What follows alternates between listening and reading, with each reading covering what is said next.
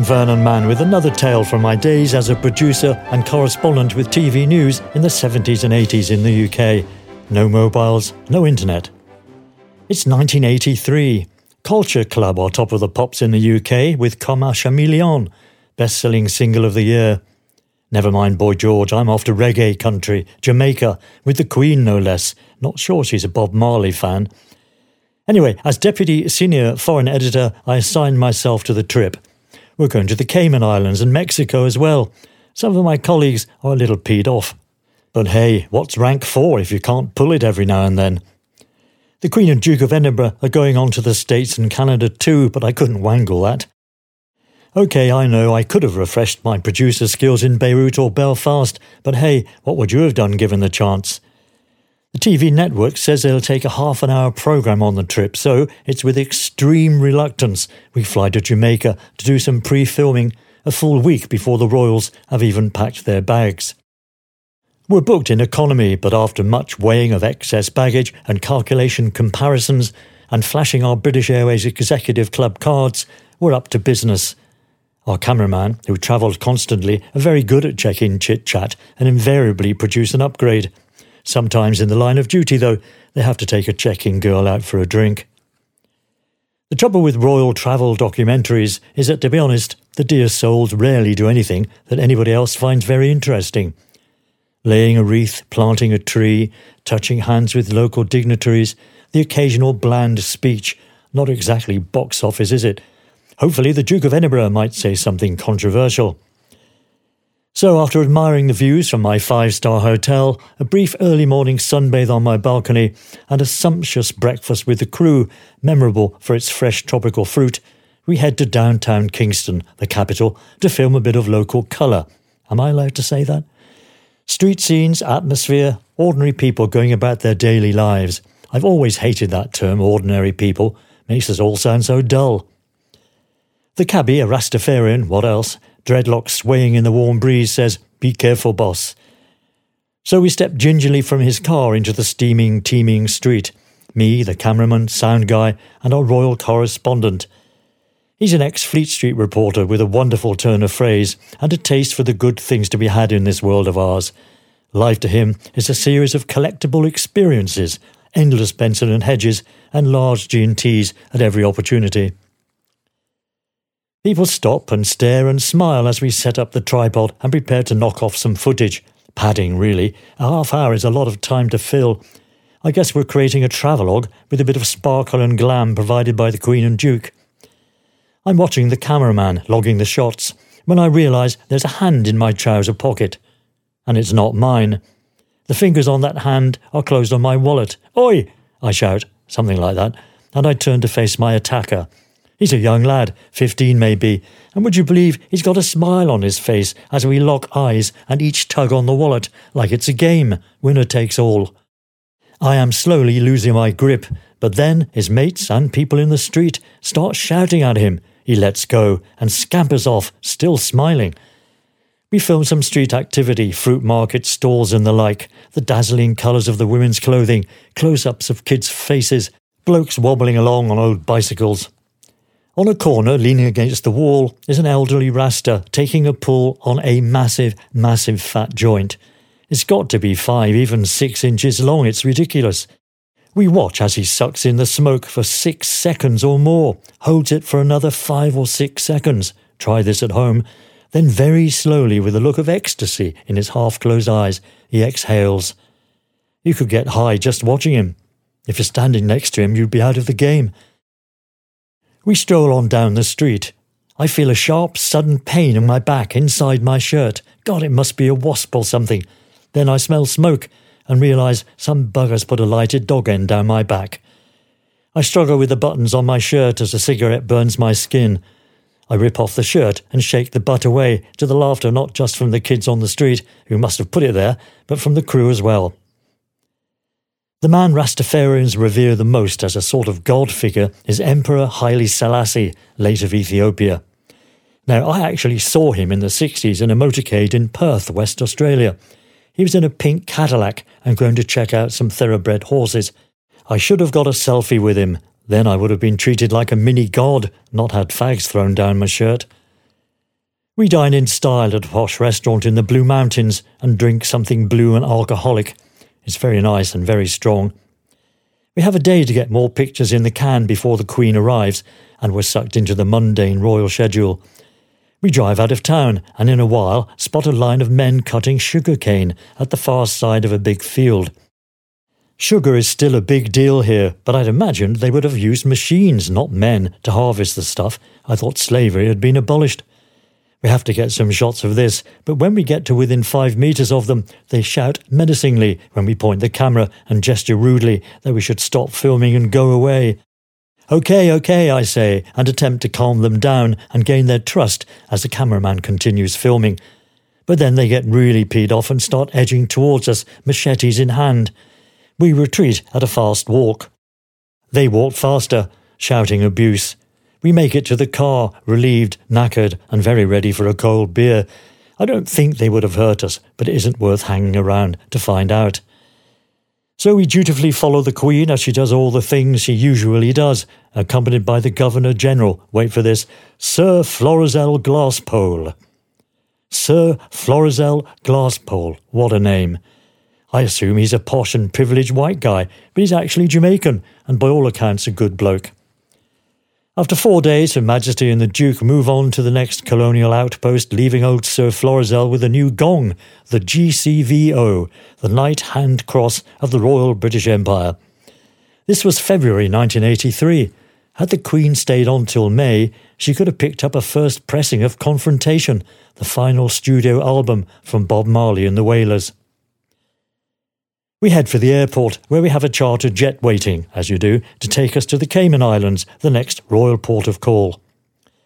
Like on Learjets, our equipment in several big silver boxes blocks the toilet. No matter, it's only an hour to Georgetown, less than 300 kilometres. The Caribbean sparkles below us in the sunlight, just like it does in the travel brochures, but when we land at Georgetown, the sparkle fades. The atmosphere is strained. Unlike Jamaica, immigration and customs officials are not awash with welcoming smiles. Their demeanour's more like the guys in the UK, grim faced and officious. They open every single bag and suitcase and subject them to intricate searches, emptying everything onto tables, and then they watch with grim satisfaction as we struggle to repack it all. I hope they were easier on the Queen and Phil, who are arriving later in a VC 10. Phil will tell them where to get off. Well, he would if he had to handle his own bags. We sense that if we complain, it'll only make things worse. All becomes clear when we get to the hotel and join Fleet Street's finest in the bar. What's happened is that a British journalist, Simon Winchester, has written a piece published in one of the serious UK papers slagging off the islanders and the islands, describing them as smug and the islands as lacking in interest or culture. The Caymanians, or whatever they call themselves, are enraged one of them writes a calypso called Right About This, Simon, referring to the economic state of the UK and its record unemployment figures. The song is hugely popular in Cayman. They play it in every restaurant we visit. The Royal Press Pack are not flavour of the month. We would have better fitted in in the time of Blackbeard the pirate who seemed to enjoy himself here in the 1700s, culture or not. Some believe there's still pirate treasure buried here. Meantime, they've turned the islands into an offshore tax haven and have the highest per capita incomes in the Caribbean. 400 banks and 10,000 companies are registered here. A tradition on royal tours is that the media are invited to a drinks reception hosted by the Queen and Prince Philip. That's the local media and us lot.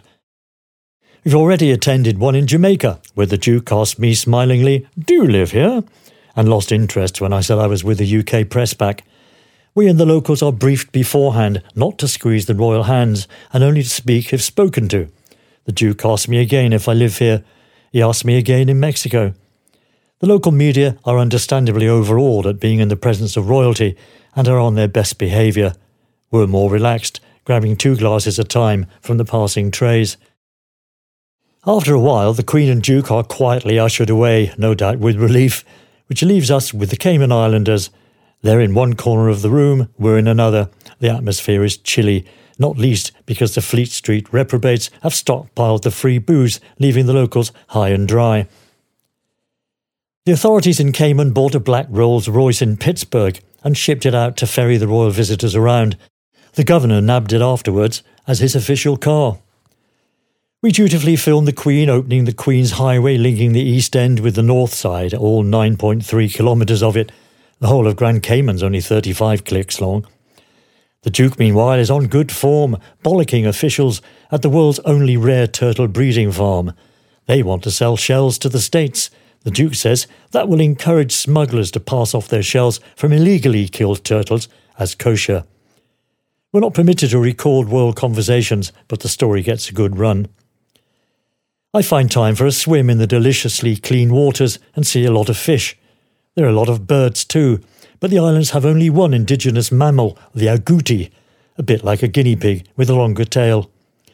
They eat guinea pigs in Peru, but I guess there aren't enough of them here. They do eat a fair number of conch, a large sea snail, which apparently doesn't have much of a taste on its own and can be a bit rubbery. Now, here's something not many people know. The conch, like all of us, eventually reaches maturity and stops growing. Except, that is, for its sexual organs, which continue to expand. I'll leave you with that thought as we pack up in the hotel and almost thankfully head off to the airport for the next leg of the trip, Mexico.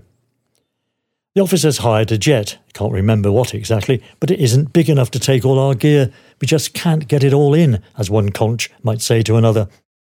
I relish the discomfort of the foreign desk assistant in London who has to get us a bigger jet.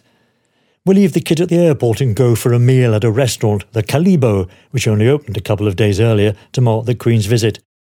The conch fritters did not entice me.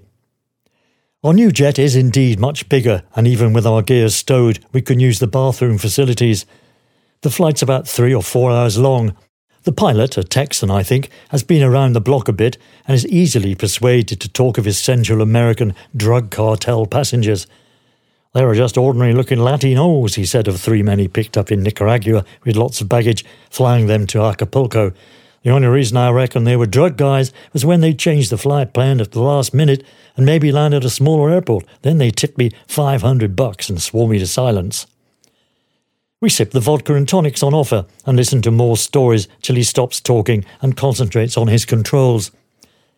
We're heading towards the mountains that surround Mexico City, then the highest megacity in the world. Boy, she says, I gotta tell you, we may have a small problem. I sort of miscalculated a bit didn't properly factor in your load. It's to be a tight thing getting over the hills. We top up the vodkas.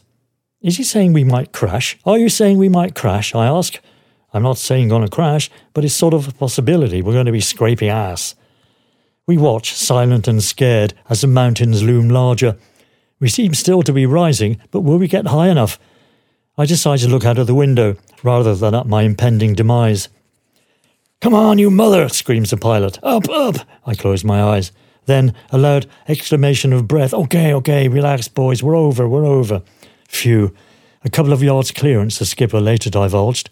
My ass was in my mouth, he reveals, an image that doesn't bear close examination. We check into the hotel and decide, despite the vodka, that we need another drink. We find the silliest bar ever down a Mexican City side street, just along from the hotel.